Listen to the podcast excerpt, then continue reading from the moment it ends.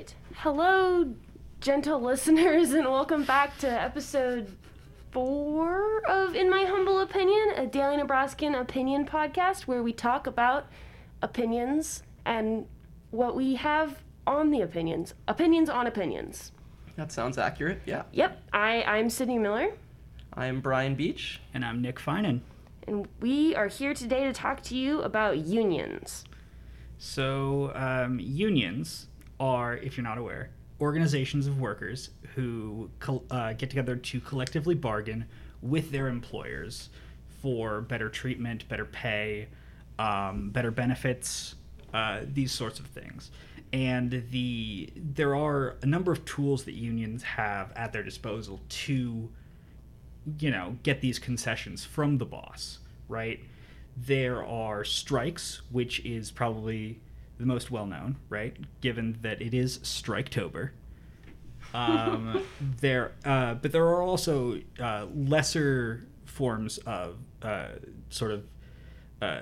twisting the boss's arm, right? There are work slowdowns. Everybody could just call in sick on the same day. There are lots of tools at the disposal of workers.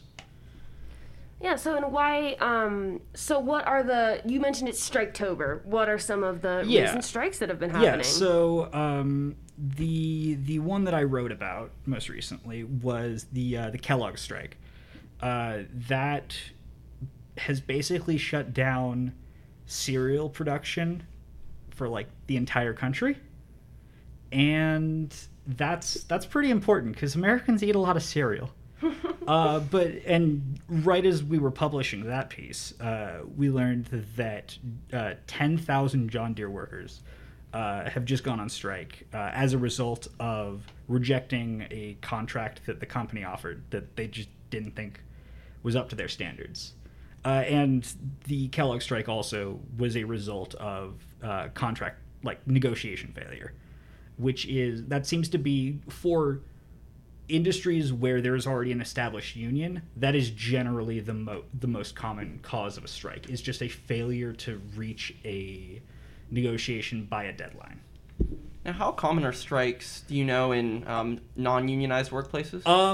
So in non-unionized workplaces, they can happen, but they are far more rare because strikes are logistically complicated to pull off, right? Because you're not getting paid unless you're a salaried worker, right? And you still have rent and you need food. Part of the benefit of a union and why you pay union dues is to essentially have a war chest so that if and when you do go on strike, people don't get evicted and people have something to eat, right? And also, some unions pay for, like, lobbying, for legislation, stuff like that.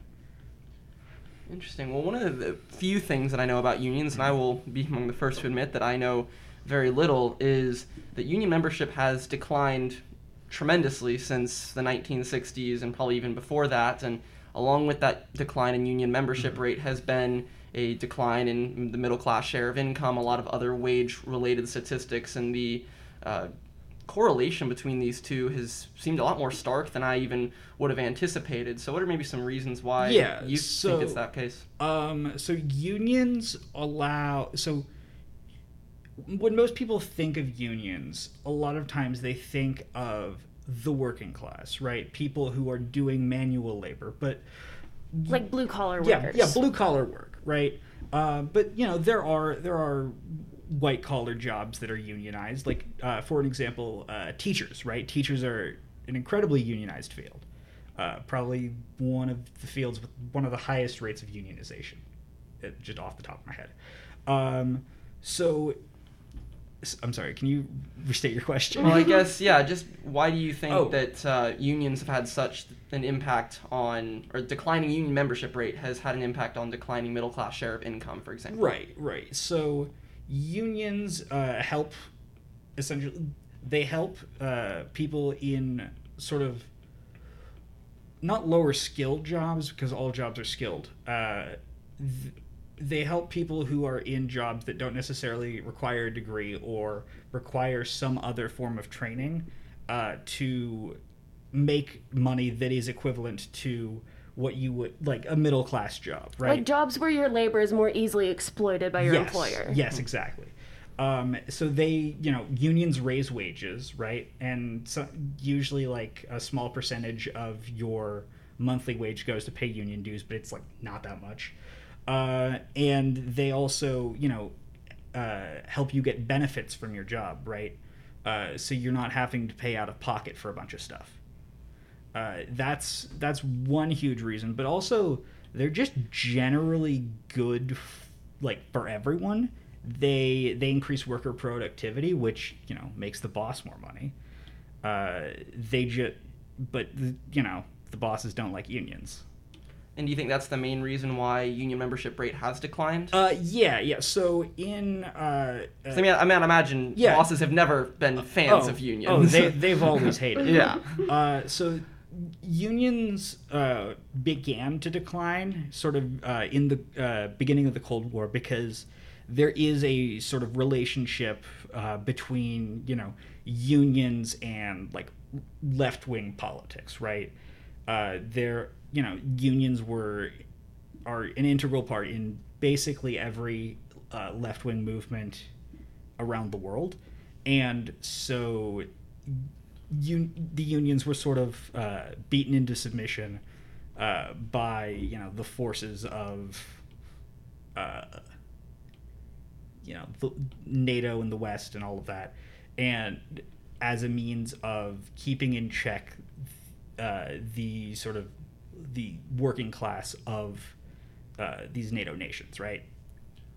Okay. Part of the thing that I'm wondering out loud about and haven't thought about much before this podcast, but seeing that a lot of these unions are in industries like teaching, but steel workers, and a lot of blue-collar jobs, but jobs that have very cut-and-dried expectations. Teachers are teachers. And I know that definition isn't necessarily as cut and dried as maybe it was 50 years ago, but there's still, like, you are a teacher, you understand what that means. Whereas a lot of new jobs coming into the economy right now, I mean, you have social media managers and people that are working in these roles that have so many different things that there aren't commitments as much to one particular career that people stick with for as long as they might have used to. And so I wonder if a lack of commitment or people not being as connected or connecting their identity with their job might make someone less likely to be a proud member of a union, perhaps.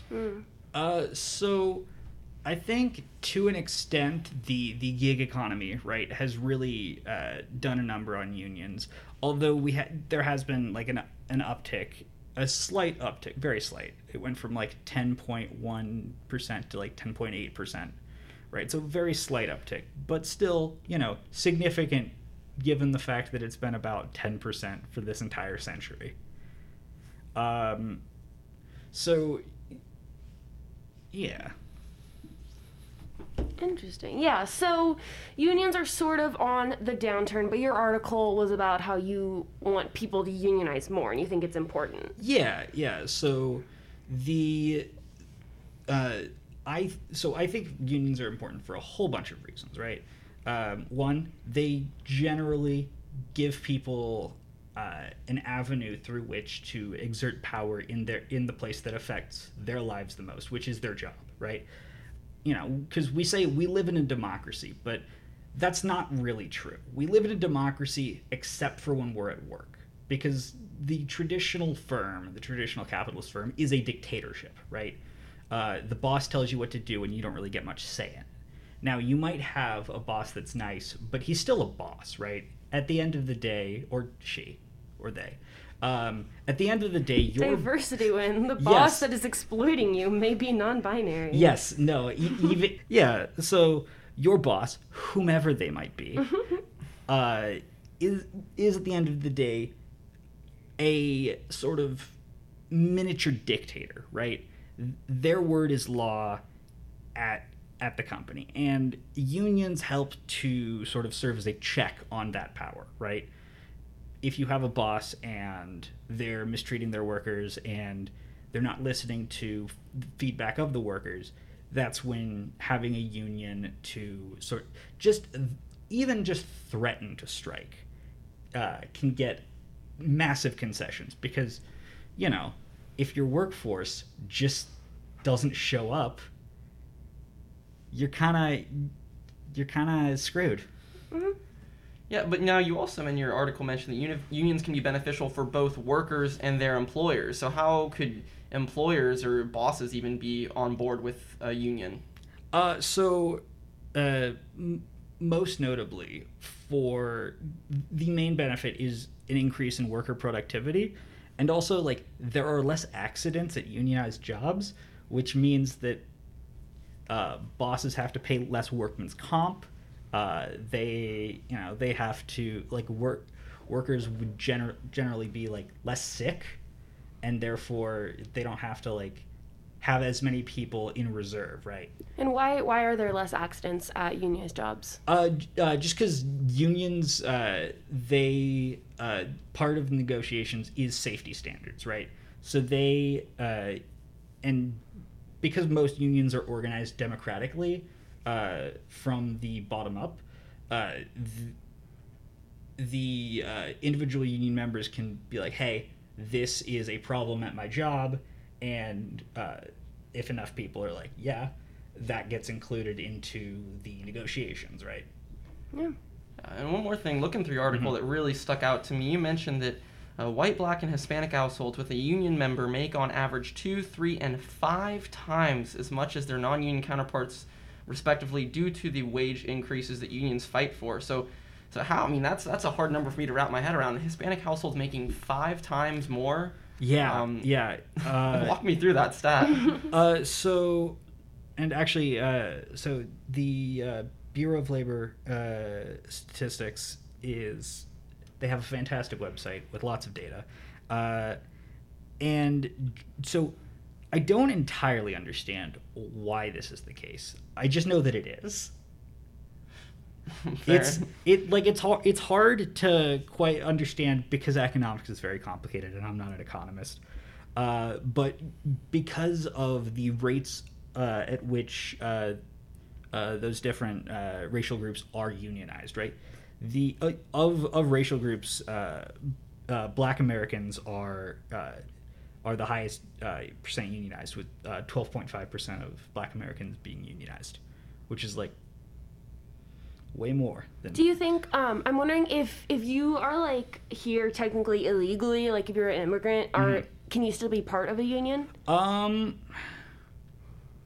don't know that. It's possible. I know that the United Farm Workers of America, back when they were really getting started, did not have a super pro illegal immigrant position because most of them were legal immigrants, and you know, sometimes legal immigrants have even, you know, more disdain towards mm-hmm. illegal mm-hmm. immigrants because it's like, well, I came here the right way, so why mm-hmm. can't you? But, I mean, you could, but it would be more dangerous. But I think the cause for that high rate of Hispanic unionization is the United Farm Workers of America, right?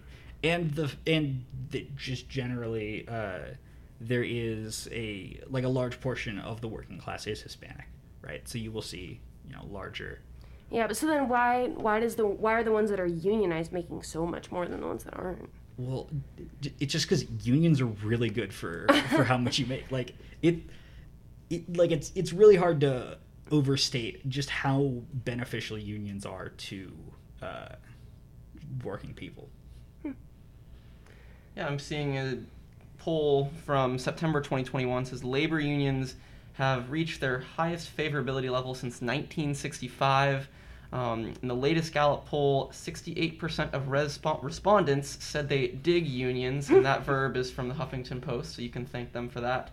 But that is interesting because, yeah, I guess my understanding of unions, my mom was an inner-city school teacher, but my dad worked a white-collar job, and I didn't even really associate teachers' unions in the same way. Like, when I think of unions, I just think of coal miners, and steel workers, and, you know, union number, and just these certain endorsements of candidates. But now what we're seeing is sort of this maybe change away from just manufacturing jobs disappearing.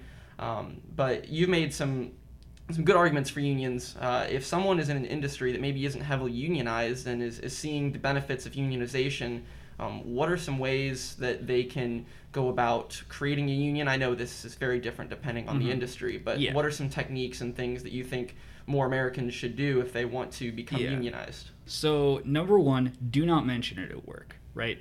Because while it is technically illegal for a boss to fire you for trying to organize a union, it happens literally all of the time. Like, almost constantly. So we are definitely not creating a Daily Nebraskan union is what I'm just trying to put out. Under no circumstances. We would never do that. But, you know, it is illegal for the boss to prevent you from talking about a union off when you're not working, right? They have no control over that.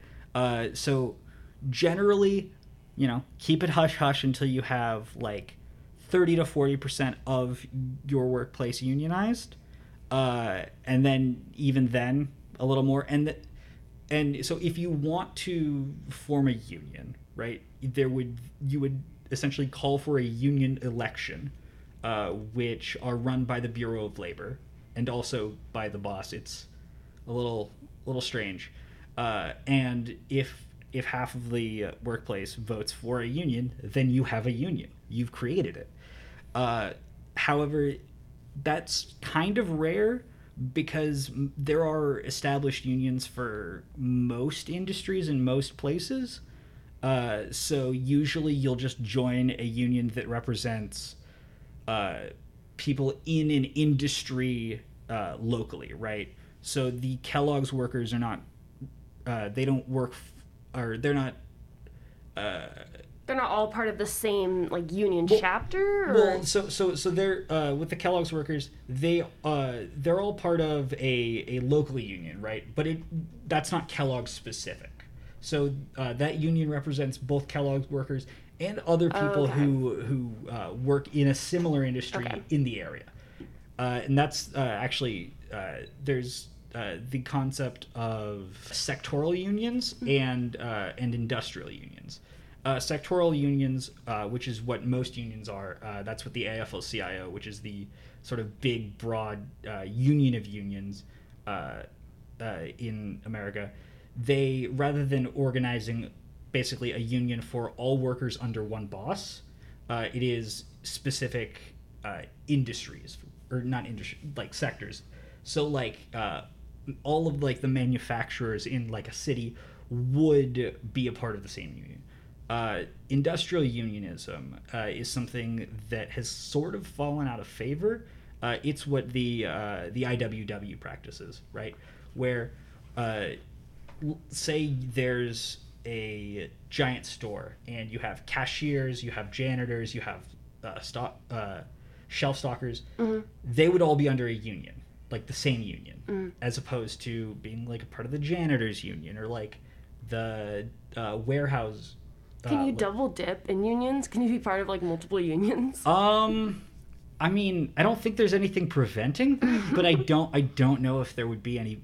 I don't think you can double the union benefits by simply doubling up on union dues. Maybe that's how they're getting 5 times as much money. They're just in 5 times as many unions. Yeah.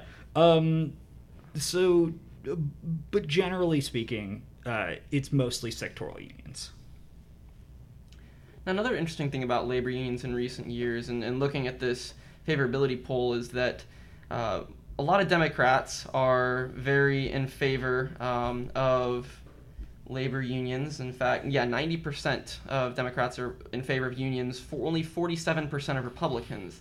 And yet, when you look at union members and their vote for Trump and Biden, 48% went for Biden and 47% went for Trump. Or actually, I guess that's correction. That's from the North Americans Building Trades Unions, and that was a poll taken in, I guess, September 2020. But ultimately, that goes to show that there's really this even match now between the parties, whereas traditionally unions seem to be far more partisan. So yes and no, right? So. Before the 80s, unions were while unions did lean Democratic, it was a lot more varied, right? You could be a Republican and be like super pro-union. So it wasn't as cut and dry back in like the 50s and 60s, right?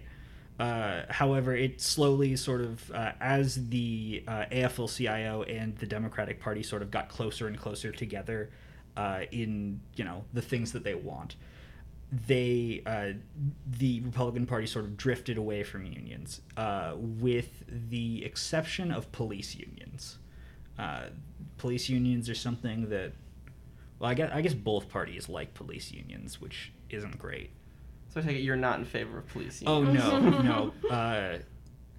Yeah. Look, the police are class traitors. They don't get a union.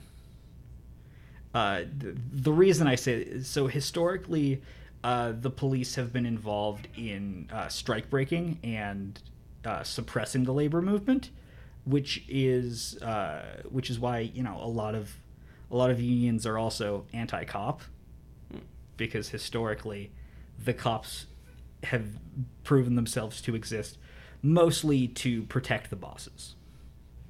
Interesting. Yeah. You said you have, Sydney, you have read a book on this topic, perhaps? It's called The Cold Millions by Jess Walters. It's a historical fiction book set in, like, the early 1900s, where it talks about the IWW, which is the International Workers... Of the World. Of the World, yep. And they are called the Wobblies, I guess. So that part is real, and it just follows a couple... you know, this one guy and his brother's in the union, and they're having, like, issues, and they're sort of like a murder mystery type thing. But it was really interesting to read about that and look at the union culture from that perspective, mm-hmm. because I had never realized how much people didn't want people to unionize. You know, like, in the book, they're standing up on boxes and trying to give speeches, and they get arrested, and the cops are, like, beating on them, and mm-hmm. they throw them in jail, and they do this whole, like, political statement thing, and all they want is just, like, a raise for, like, laboring away, and I think they do lumber work. Yeah. And so that's actually what you're describing is something that the IWW did a lot at sort of like the turn of the century, not mm-hmm. this last century, the early 1900s. Yeah. Called free speech fights, where they would just start saying stuff, and they wouldn't be the ones fighting; other people would fight them, because those people didn't like unions. So. In more bringing it back to the present day, Alec Baldwin shot and killed a person. He did. Was the film crew unionized? I've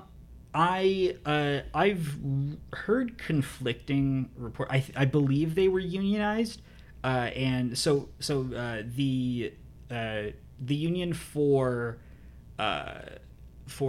basically all of the behind the scenes people.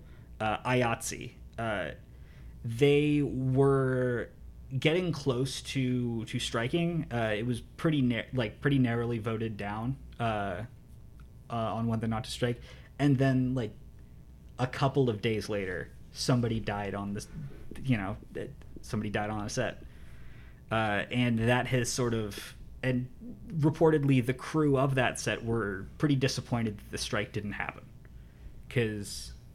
You know, there have been reports of, like, it not being the safest set ever. Yeah, they said on early Thursday morning, several members of the camera crew reportedly arrived on set and submitted their resignations due to safety concerns, which was, I believe, that was before the shooting, was it? I mean, if it was before the shooting, that's pretty damning, right? Yeah. So, yes, it was. They called security officers to remove the union crew members who'd submitted their resignations and replace them with non-union workers. So Hutchins and a Steadicam operator were the only members of the original camera crew left on the film set when the fatal accident occurred. So basically what happened was the people from the IATSE union quit, and the producers, instead of... finding, like, cooperating with them, paying them more, finding other people. Making it safer. They got scabs. They just replaced them. And there was a bullet in the gun that Alec Baldwin shot, and it was a prop gun, right? Yeah, but it was like but like it was like a live round in a prop gun. Yeah. Which something seems suspicious there. Yeah, so that's just like an example of how important unions are. They can be deadly. If you don't unionize, Alec Baldwin will come kill someone. The other way of putting it. The Daily Nebraskan does not endorse this opinion. Yes, that is my personal opinion. I'm just saying that if they had paid the union people better dues and listened to the unions, Alec Baldwin wouldn't have killed someone. That being said, so I think that's kind of proof that, unionizing doesn't always work. Because they weren't getting their way, and they resigned. Right. Well, I think they probably would have gotten their way or made headway if IATSE had voted to strike, right? Mm. And it would have been one of the most effective strikes we've seen in a long time. Yeah, because they didn't strike. Some workers resigned. A lot of workers resigned. Yeah, but so IATSE represents basically all of the behind the scenes people in the film and television industry, mm-hmm. Throughout the country. It's a massive union, and if they had gone on strike, it would have basically shut down all of American culture. A lot of people are probably too young, but the writer's strike back in, I think, 2011, 2012, tanked several shows because the writers went on strike and they just used scab writers. So there were a couple years of television where the seasons were just terrible. Can you explain for the listeners what a scab is? Okay, yeah. So a scab is a non-union worker who crosses a picket line and works during a strike. I don't know the etymology of the word scab. That's a little. I imagine it's not very friendly. Oh no, it's not. The term scab was first used in the 13th century to describe, scabs. Of course. That makes sense. Yeah. It looks like they're a blemish on... So, the people striking are the social body of labor. And to cross the picket line and to just go into work for the person, you're, a physical lesion on the social body of labor. True. According to this mental flaws article. In news about other important strikes, back in, I believe it was 2018, when the government was shut down, the flight attendants union threatened a general strike, which would have essentially halted all air traffic in the country, and just the threat of a general strike of the flight attendants was enough to reopen the government. Which just kind of shows you the power that specifically certain unionized industries have, because everything is so interconnected. There are these sort of key choke points where if a union wants to accomplish a political goal and they're positioned in sort of an important key industry, striking or threatening to strike can accomplish, massive gains. This is a little off topic, but related to unions. So, climate change. Okay.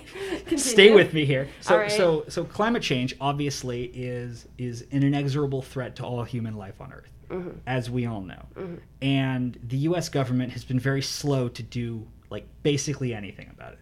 Now, one thing that could help solve it is a general strike.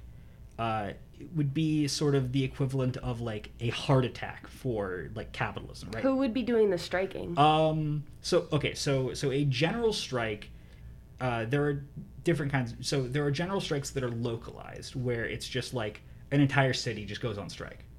And usually these it's hard to plan a general strike because it would essentially be as complicated as putting a man on the moon. that like it would be logistically difficult but not impossible. It's like hard enough for me to figure out plans with like the 4 to 6 friends that I have or to like find times to record this podcast. So I can only imagine like an entire city, like maybe even hundreds of thousands of people. Yeah. And like people, I can definitely see the thing about strikes being like you have to find that tipping point where there's going to be enough people to do it. Because I can definitely see like if someone was like came up to me and was like, let's go on strike, I was like, I would be like, I don't know, I'm kind of fine, I kind of want to make money. Yeah, yeah. There have been a bunch of like people who are like, all right, on this date we're going to have a general strike, and then all that happens is like some people who get a little too excited just get fired. That's like storming Area 51. Yeah. I mean, basically, but like they're waving red flags. Maybe we should tell everyone to storm Area 51, and that's how we get everyone to strike for the day. We just get them to Area 51. So it's just an inadvertent strike? Yes. Yes. It's like... Well, I mean, the thing is that the Area 51 invasion was unsuccessful. I think the Josh fight approach is probably more of the successful... right, of course. Yes. No, so, but with general strikes, they are really, generally speaking, in, you know, the history of the world and general strikes happening on the planet Earth, they don't, I would be hard-pressed to think of one that was super well planned out from the beginning. They generally happen pretty organically, and generally speaking, no one has any control over them. Because it starts with one industry striking, and then another industry also goes on strike in solidarity with them, and then it just sort of it can cascade from there, and then you end up getting like the Russian Revolution, which is that's how that starts. That's how that happened. Is the Russian Revolution something that we want? So Russian Revolution, right? Mixed bag overall. Mixed bag. Incredibly mixed bag. The actual name for the Soviet Union, the Soviets, were actually pretty cool, and then Lenin got rid of them like before he'd even won the war. They were essentially democratic workers' councils that served as an alternate like mode of governance, as opposed to like their like parliament. Gotta say, it's very fitting that you're wearing the red mask with the gold stars on it for this podcast. But also, so back to the climate strike. Right. Let's say that you get an effective climate strike and 10% of the workforce doesn't go to work on a certain day, maybe even 20%. Because that feels like a tremendous number that would be without precedent in American history. What then? There would need to be one... a clear set of demands, right?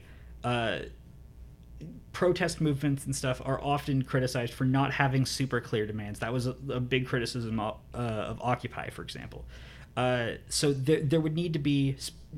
and it wouldn't just be like lower carbon emissions, because that's not specific. That's vague.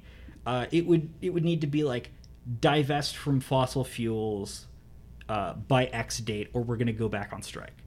Or like, I don't know, commit to totally, being totally renewable by like 2030. Stuff like that. It needs to be specific and targeted. Yeah, I see climatestrike.net has 3 demands: transition to 100% clean energy. We have fossil fuels in the ground, and help victims of climate crisis.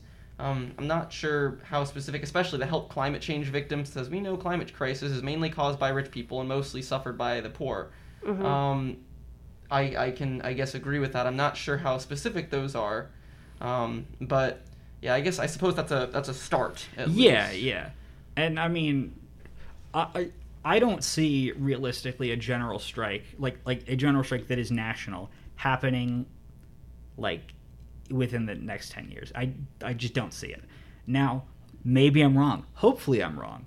But it just seems like we're not there yet.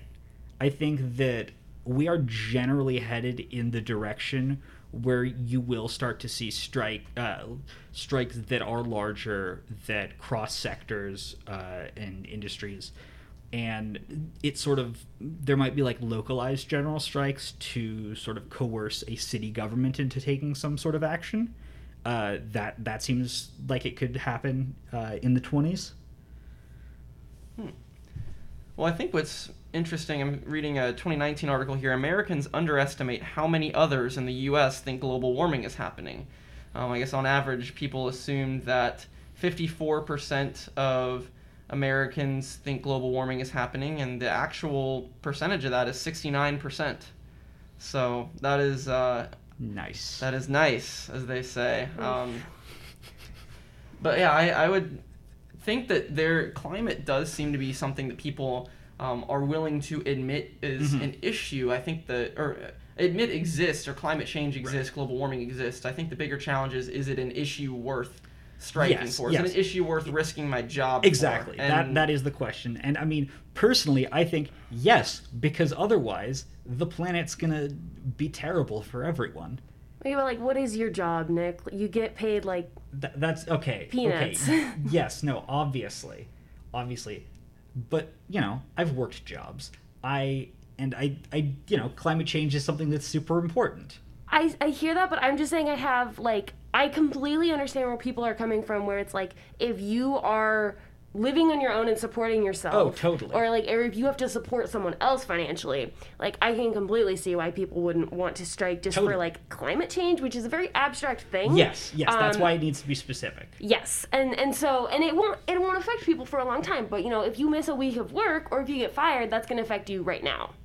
Hmm. So I can see both sides, honestly. Well, and I think when we see this general strike of, oh, look at all these workers that are going to stop working. Well, we saw what a precedent of that was in March and April 2020.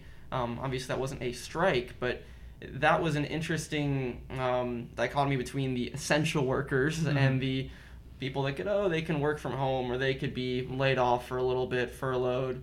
And so I think that's interesting, too. I don't know if a general strike would be the best way to claim action.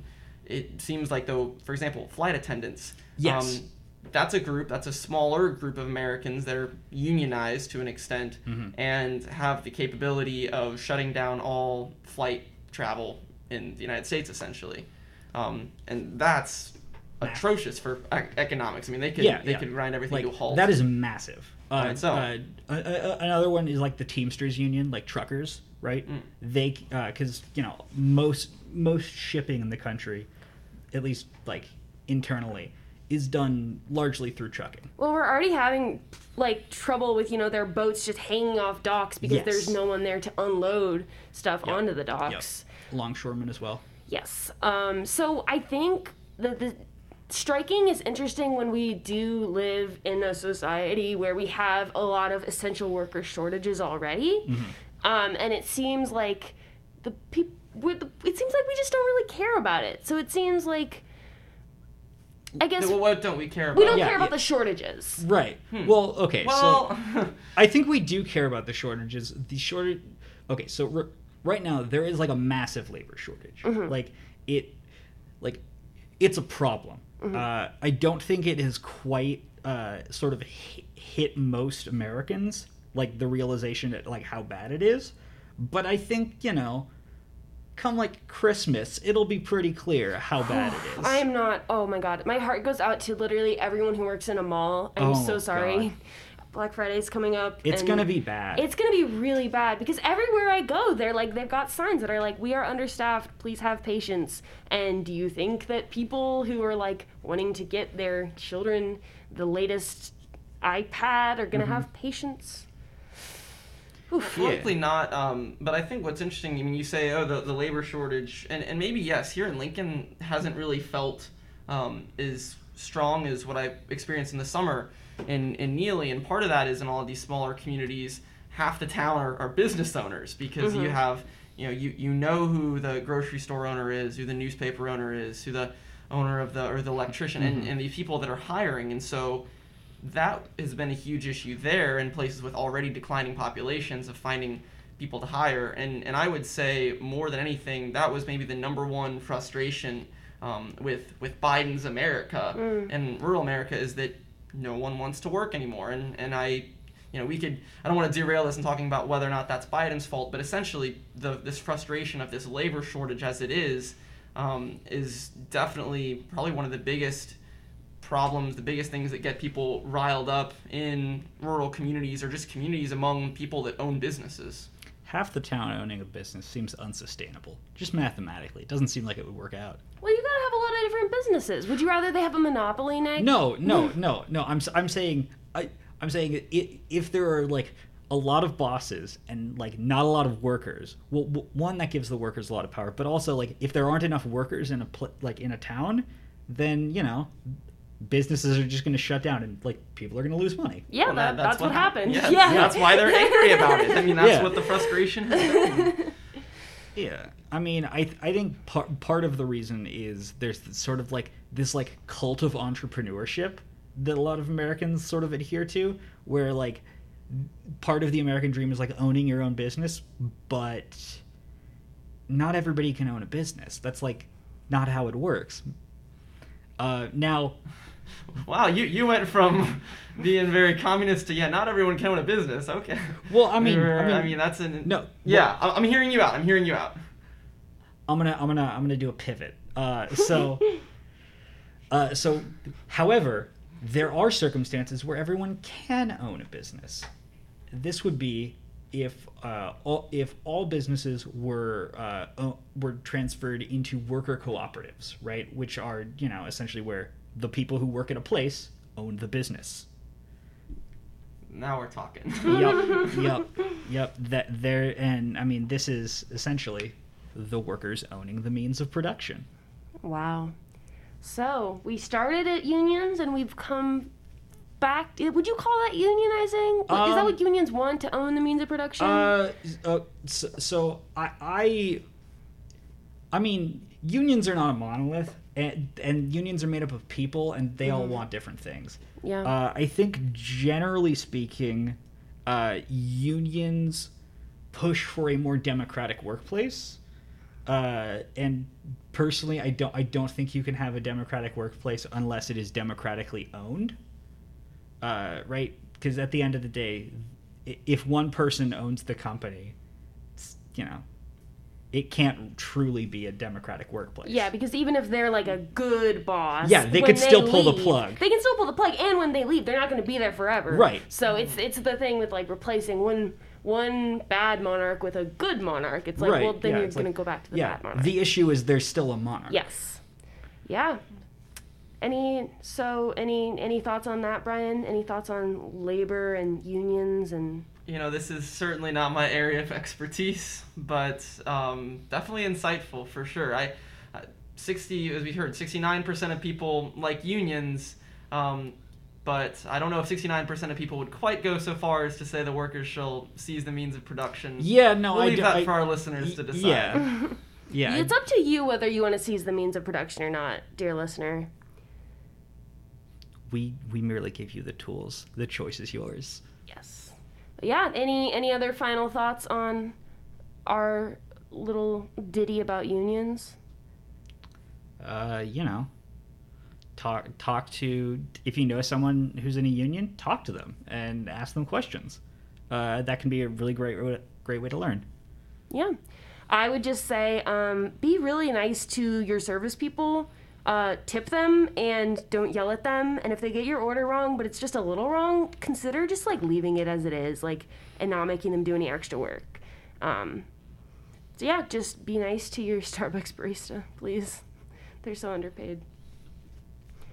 And thanks for listening to our show. We'll be back with more news and opinions another time.